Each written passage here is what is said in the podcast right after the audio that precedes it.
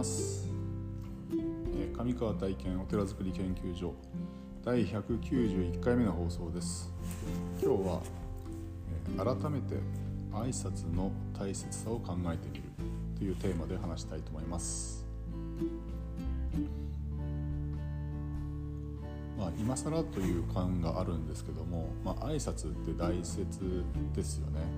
でそれは、まあえー、と小学校とか中学校とか、まあ、学生の時に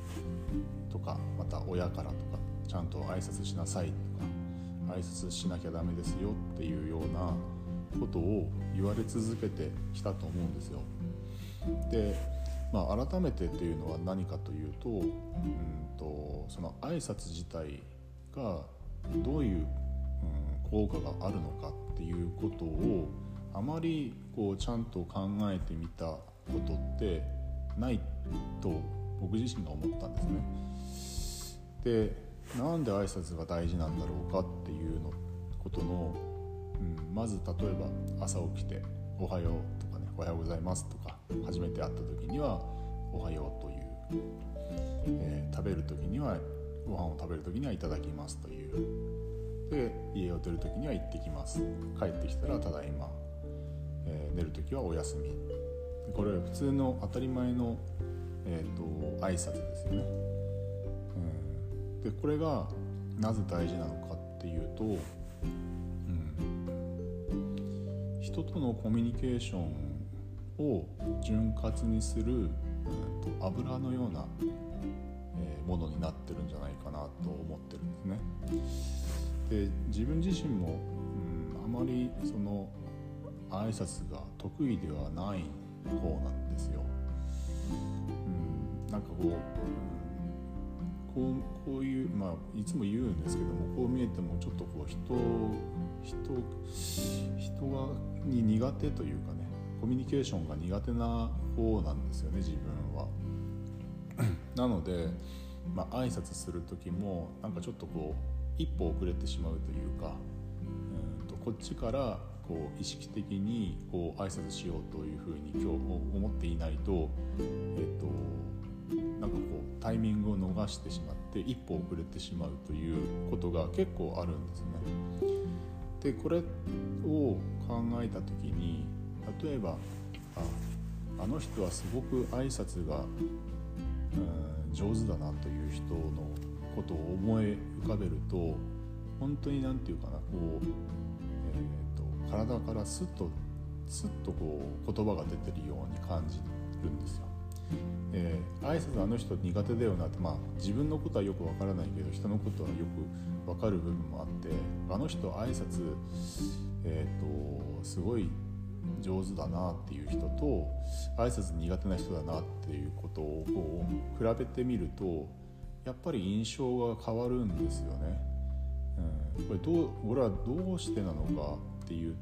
とやはりこう、えーと、挨拶されるっていうことは自分のことを、まあ、肯定してくれてるっていうふうに関心を持ってくれてるっていうふうに多分無意識の無意識でそう感じてしまってるんだと思うんですね。だから、えっと、元気な声で挨拶をするとか、えー、っていうそういう人は、まあ、気持ちがいいってなって、えー、そうなると まあその礼儀がちゃんとある、えーまあ、いわゆるポジティブな、えー、気分になるんですよね。で、えーとなんだろうこ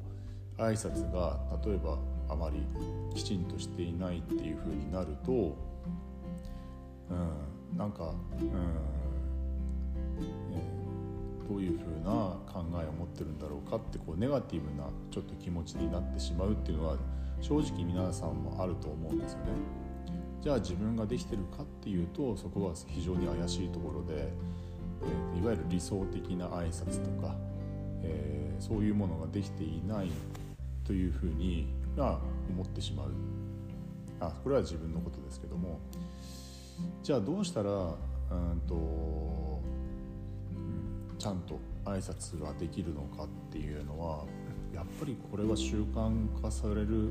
ことしかないのかなと思っていてやっぱり最初はこう意識的にこう挨拶をするっていうことを決めてあの